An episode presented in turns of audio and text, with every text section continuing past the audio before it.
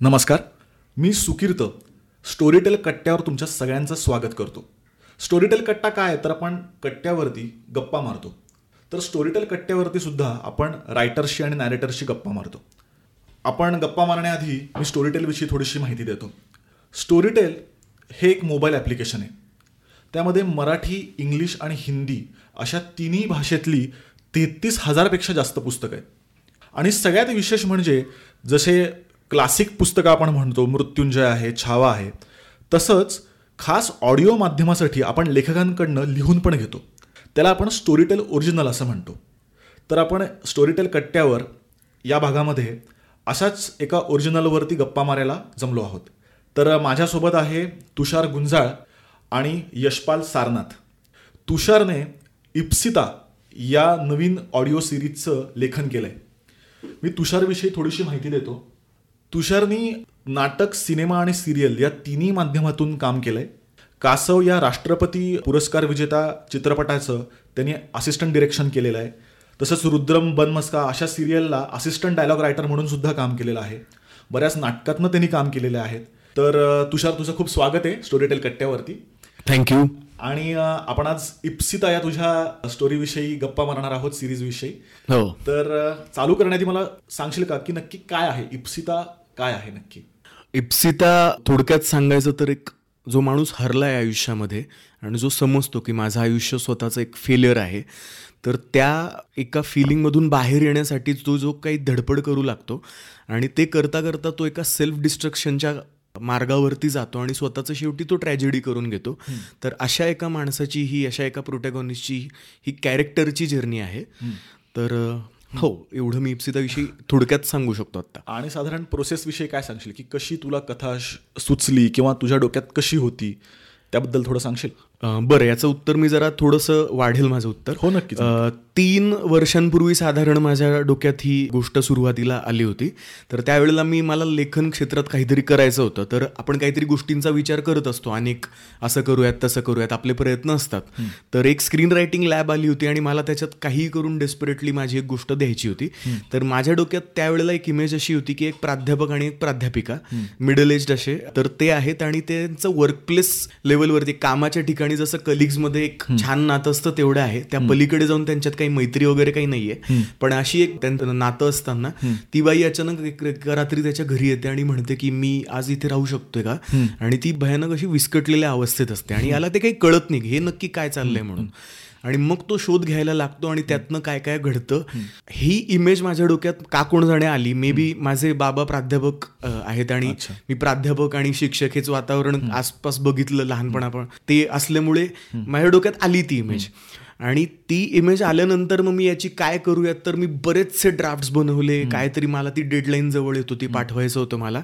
पण ते करत असताना मग मी माझ्या पर्सनल अनुभवातनं जो काही गेलो होतो तर तो मला तिथे कामास आला आणि मग ते याच्याशी जोडलं गेलं. एक आपण स्टिरिओटाईप्सचा जनरली मी विचार करतच होतो. त्या काळात एरवीच करत असतो की आपण असे स्टिरिओटाईप्स बनतात की एखादं लव्ह अफेअर असतं आणि त्याच्यामध्ये एखाद्या मुलाचा प्रेमभंग होतो आणि तो म्हणतो या मुली तसल्याच असतात रे. आणि अशाच मुली पण म्हणतात कोणी की अरे हे सगळे पुरुष तसलेच असतात. किंवा एखादा काहीतरी आपल्याला कामाच्या ठिकाणी वाईट अनुभव येतो म्हणतो ह्या अमुक जातीची लोक तसलीच तमुक धर्माची लोक तसलीच हे आपण स्टिरिओटाईप्स असे बनवत असतो, पण त्या पलीकडे जाऊन आपण माणूस म्हणून बघतच नाही. तर मला स्वतःला एक वाईट अनुभव आला आणि मी खूप दुखावला गेलो त्या काळामध्ये आणि भयानक असा माझा तो वाईट पिरियड चालला होता. तर त्यावेळेला माझी तुलना इतर पुरुषांसोबत मी स्वतः करून घेतली दुसऱ्यांनी केली आणि काय त्याच्यातनं तेव्हा मी विचार करायला लागलो की आपण हे पुरुषपण म्हणजे नक्की काय असतं आणि हे जेंडर आयडेंटिटी म्हणजे नक्की काय असते. मग आपल्याकडे हिरोची इमेज टिपिकल बनलेली असते की पुरुष म्हणजे हिरो म्हणजे प्रत- अत्यंत कॉन्फिडंट आणि तो कायमच सॉर्टेड असतो आणि तो आगाऊ वाटेल इतका कॉन्फिडंट असतो. आणि हिरोईन म्हणजे ती चिअरफुल तिला हसता येतं ती रडू शकते ती खचली तर कोणाच्या खांद्यावर डोकं ठेवू शकते. हिरो तसं करत नाही. आणि एखादा इम्तियाज अली अशा वेळेला येतो आणि जो वेगळ्या पद्धतीने सिनेमा बनवतो त्याचा नायक हा खचतो कधी कधी व्हलनरेबल असतो त्याची नायिका कॉन्फिडंट असते तर ते आपल्याला वेगळं वाटतं. पण तो माणूस म्हणून बघत असतो एवढी साधी गोष्ट करत असतो त्या कॅरेक्टर्सकडे आणि जे इतर वेळा बघितलं जात नाही तर त्याचा मी शोध घेत असताना मग मला आलं की हा असा एखादा प्रोटॅगॉनिस्ट असू शकेल की जो या पुरुषपणाच्या याच्यामध्ये तो खूप जास्त इतरांबरोबर तुलना करायला लागतो आणि मग त्याचं त्या डेस्परेशन मधनं तो काय काय करायला लागेल असं होतं आता या ही गोष्ट मला हलक्या फुलक्या पद्धतीने सांगता आली असते. आता जेव्हा मी एका छान फेजमध्ये चाललोय आयुष्यातल्या तर मी ते केलं तर तसं झालंही असतं. पण मी त्यावेळेला मी डिप्रेशन अँझायटी अशा मेंटल हेल्थ बिघडलेल्या अवस्थेत दोन वर्ष काढत होतो मी. आणि सेल्फ डिस्ट्रक्शनचे विचार खूप येत होते. तर आणि ब्रेकिंग बॅड सारख्या एका कलाकृतीचा पण इन्फ्लुएन्स होता म्हणा किंवा काय अजून आपले वेगवेगळे इन्फ्लुएन्सेस असतातही. तर त्या सगळ्या निगेटिव्हिटी मधनं माझी ही एक कलाकृती जन्माला आली आणि त्यातनं मग ते पुढे आलं की अमेरिकन ब्युटी ह्या सिनेमाचा एक त्याच्यावरती इन्फ्लुएन्स होता. आणि त्यातनं मी बाहेर पडताना मी ते कॅथर्सिस म्हणून मला ते की माझ्यातली गरळ सगळी मी ओकतो म्हणून हा डार्क टोन असं सगळं आला आणि मग त्याची ही कारण ब्रेक बनली हा. ब्रेकिंग बॅडचा इन्फ्लुएन्स दिसतो त्याच्यावरती. हा म्हणजे break that character breaks bad तर हे सेल्फ डिस्ट्रक्शनच होतं ना हा तो ते करूनच घेतो. तर मी जे करू शकलो असतो मी जर मला सावरणारी लोक जर नसती माझ्या आसपास तर मी ज्या गोष्टी माझं मी स्वतःची माती करून घेतली असती अशी मला भीती वाटली. तसं प्रत्यक्षात काही घडलं नाही थँकफुली पण ती भीतीचं मी एक्सप्लोरेशन करून ती मी ऍटलिस्ट क्रिएटिव्ह लेवलला तरी अनुभवली ती भीती. बरोबर. आणि मी ती मांडली इथे. वा ओके. आणि मला आता इप्सिताला आवाज यशपालनी दिलेला आहे. आणि यशपाल तुझा हा ऑडिओ बुकला आवाज देण्याचा पहिलाच तसा अनुभव हा- असेल हा म्हणजे याआधी त्याने नाटकातनं काम केलेलं आहे. मुंबई युनिव्हर्सिटीच्या अकॅडमी ऑफ थिएटर्समधनं तू शिक्षण घेतलं आहेस बऱ्याच नाटकं राज्यनाट्य हिंदी नाटकातनं मराठी नाटकातनं तू काम केलं आहेस तर ॲक्टर म्हणून असेल किंवा नॅरेटर म्हणून असेल तुझा कसा काय अनुभव होता इप्सिताला आवाज देण्याचा? म्हणजे कथेविषयी पण सांग आणि तुझ्या अनुभवाविषयी पण सांग. ऑडिओ बुकसाठी आवाज देण्याचा हा माझा पहिलाच प्रयत्न आहे. या अगोदर नाटकांमधून वगैरे मी काम केले. डिपार्टमेंटला आमच्या व्हॉइस आणि स्पीच हा एक प्रकार असतो. वामन केंद्रे शिकवायचे. आणि त्याचा मला इथे फार उपयोग झाला. मला इप्सिता स्टोरी जेव्हा तू सुकिर्त पाठवली होतीस ना ती वाचतानाच मला फार आवडली होती.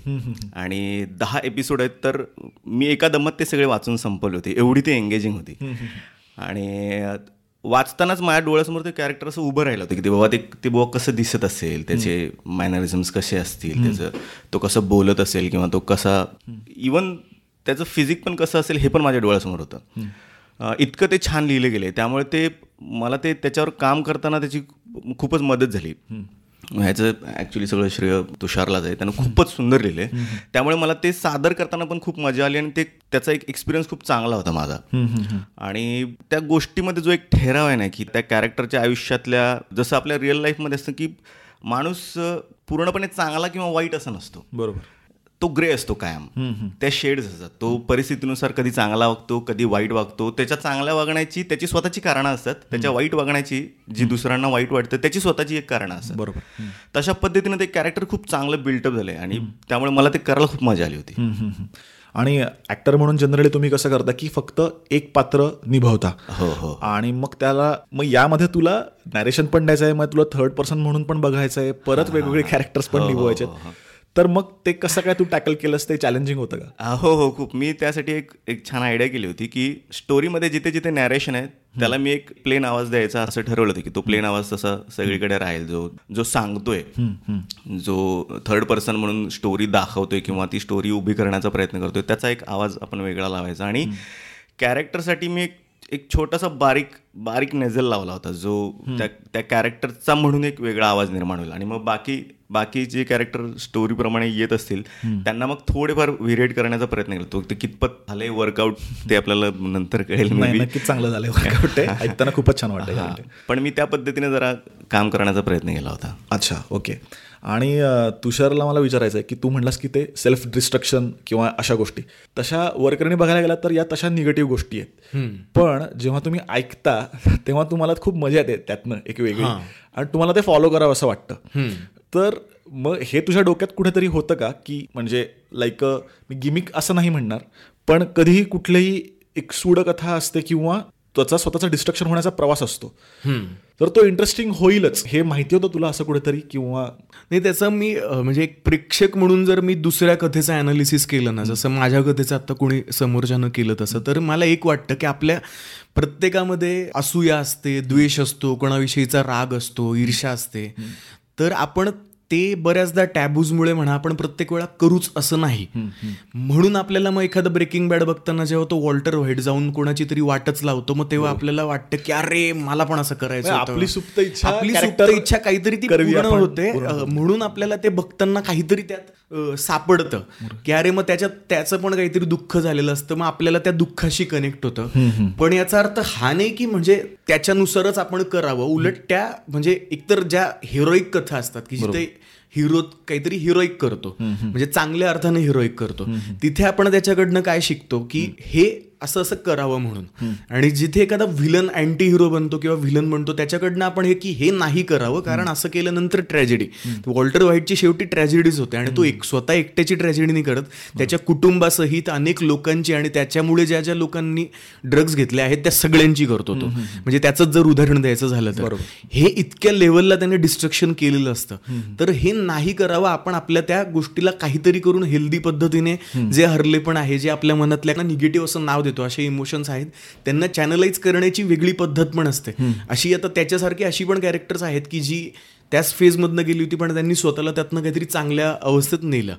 तर हे असं मला वाटतं की अशा पद्धतीने लोकांनी रिसीव्ह केलं आणि मुळात माणूस म्हणून बघ सगळं बाजूला ठेवूयात आपण. माणूस म्हणून त्याच्याकडे आपण बघितलं तर मला तेवढाच एक प्रयत्न होता की हे असं बघावं. आणि ऍक्च्युली मला हे पण जाणवलं. म्हणजे यश मग तुम्हाला दोघांनाही मला विचारायला आवडेल की तो एक कनेक्ट होण्याचा कथेशी माझा एक पॉईंट होता वाचताना किंवा ऐकताना.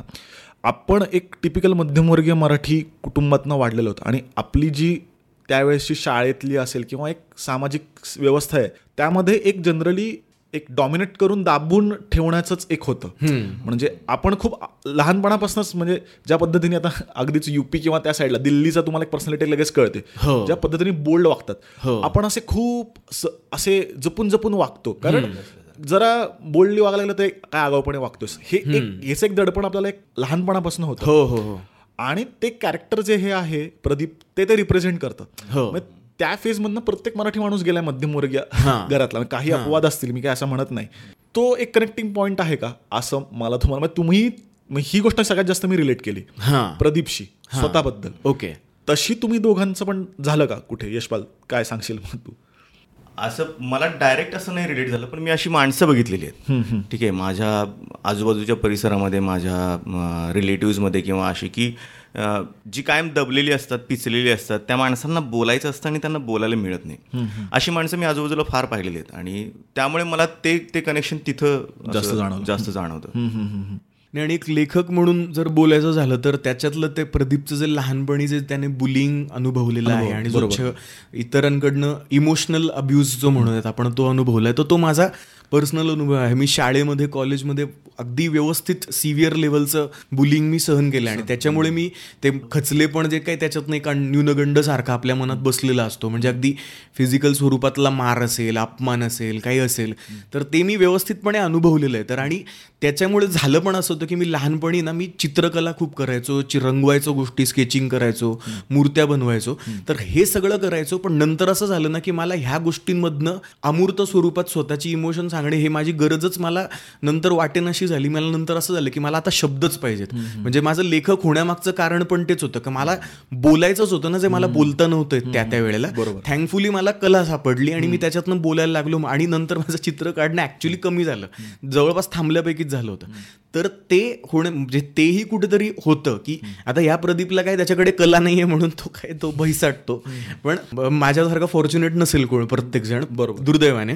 पण हे त्या मागे ते अंडर करंट आता ते येतातच आपल्या पर्सनल आयुष्यामधले ते तर ते इथे आले. आणि अजून एक गोष्ट म्हणजे इप्सिता जी मिडल एजची खूप सेक्सी आणि खूप छान दिसणारी प्रोफेसर आहे आय थिंक आपल्या प्रत्येकाचीच फॅन्टसी असते अशी. हा. आपण काही अंशी कुठेतरी बघितलेली असते. मग तशी तुमच्या दोघांच्या समोर आली का इप्सिता? अशी कोण? तुमची इप्सिता? त्याबद्दल काय सांगा नाही मी एक फॅन म्हणून नक्कीच सांगेन की मा- मी अगदी ती मी म्हटलं ना की गोष्ट म्हणून जेव्हा इमेज आली होती की असे दोन कलिग्ज आहेत प्राध्यापक प्राध्यापिका ते गप्पा मारत बसले तर माझ्या डोक्यात एक असं आलं होतं का कोण जाणे आलं होतं की तो ना जरा असा नॉर्मल लुकिंग म्हणतात ना जो गर्दीत असा मिसळून जाईल. कळणार पण कळणार पण नाही. असं म्हटलं ओके नवाजुद्दीन सिद्दीकी ही जी एक महान अभिनेता आहे आपल्याकडे सध्या चालू. तर तो आणि दुसरं माझी अगदी मी फॅन म्हणजे घायाळ झालो होतो त्या ऍक्ट्रेसमुळे निम्रत कौर. लंच बॉक्स मधली. हा लंच बॉक्स मधली आणि नंतर एअरलिफ्टमध्ये जे काही ग्लॅमरस लुक आहे त्या त्यांचा. आणि नंतर आम्ही म्हणजे मग फेसबुकवरती मी रिक्वेस्ट पाठवली ती तिच्या ऑफिशियल अकाउंटने माझी ऍक्सेप्ट पण केली. आणि मग मला जे काही मी फॅन झालो होतो म्हटलं इप्सिता तीच होती. हा माझ्याकडे हे दोघं जण म्हटलं याच्यावरती भविष्यात सिनेमा वगैरे काही बनला तर. म्हटलं हे दोघं जण मला पाहिजेत. तर असं मी व्यवस्थितपणे व्यवस्थित. ठरवून म्हणजे असं ते आलं तुझी होतं. तुझी इप्सिता कोण होती यशपाल तुझी? रिअल आयुष्यातली सांगलीस तरी काय हरकत नाही. नाही मी शाळेत असताना मी डोंबिवलीला होतो शाळेत शिकायला. आणि आमच्या शाळेमध्ये एक मॅडम होत्या त्यांचं नाव नाही सांगत मी. पण त्या मला विज्ञान शिकवायच्या आणि म्हणजे इप्सिता ही जी पर्सनॅलिटी आहे ना त्या माझ्या नजरेसमोर त्या मॅडम येतात. त्या कमाल मॅडम होत्या. म्हणजे ते खूप सुंदर म्हणजे मला सायन्समध्ये इंटरेस्ट निर्माण होण्यामागे कारण त्या होत्या. बरं. आणि त्या फार सुंदर शिकवायच्या. आणि त्या सेम इप्सितासारख्या होत्या. क्या बात आहे. बरं बरं बरं. कारण मलाही स्वतःला असं वाटलं कारण आम- माझं कॉमर्स कॉलेज होतं त्यामुळे कुठल्या फारशा चांगल्या मुली नव्हत्या कॉलेजमध्ये पण एक प्रोफेसर आम्हाला होती की जी एक म्हणतात ना की काही टेंपररी म्हणून ती आली होती. पण ती आली डोळ्यासमोर. कारण प्रत्येक एक तरी कोणतरी प्रोफेसर आपली अशी असतेच किंवा शिक्षिका हो, असते हो, की जी हो. लक्षात राहिलेली असते हो हो हो. त्यामुळे इप्सिता म्हणल्यावर ती लगेच आणि ती असं नुसतं सेक्सी हातातला शब्द म्हणजे नाही, तेवढं हा. नसतो ते इतकं असतं ना ते म्हणजे सगळं चांगलंच वाटत असतं त्या बाईविषयी. आपल्याला आदरही वाटतो. तू बाई फक्त छान दिसत राहा. तुझ्याकडे बघून छान वाटतं. बाकी एवढंच वाटतं. बरोबर. म्हणजे ते व्यक्ती आणि वल्ली मधलं ते पुलंनी लिहिलेलं आहे ना कॅरेक्टर की ते म्हणजे असतं ते छान. हा ते बरोबर. छान आहे. नंदू नाव ना. हा नंदू. हा.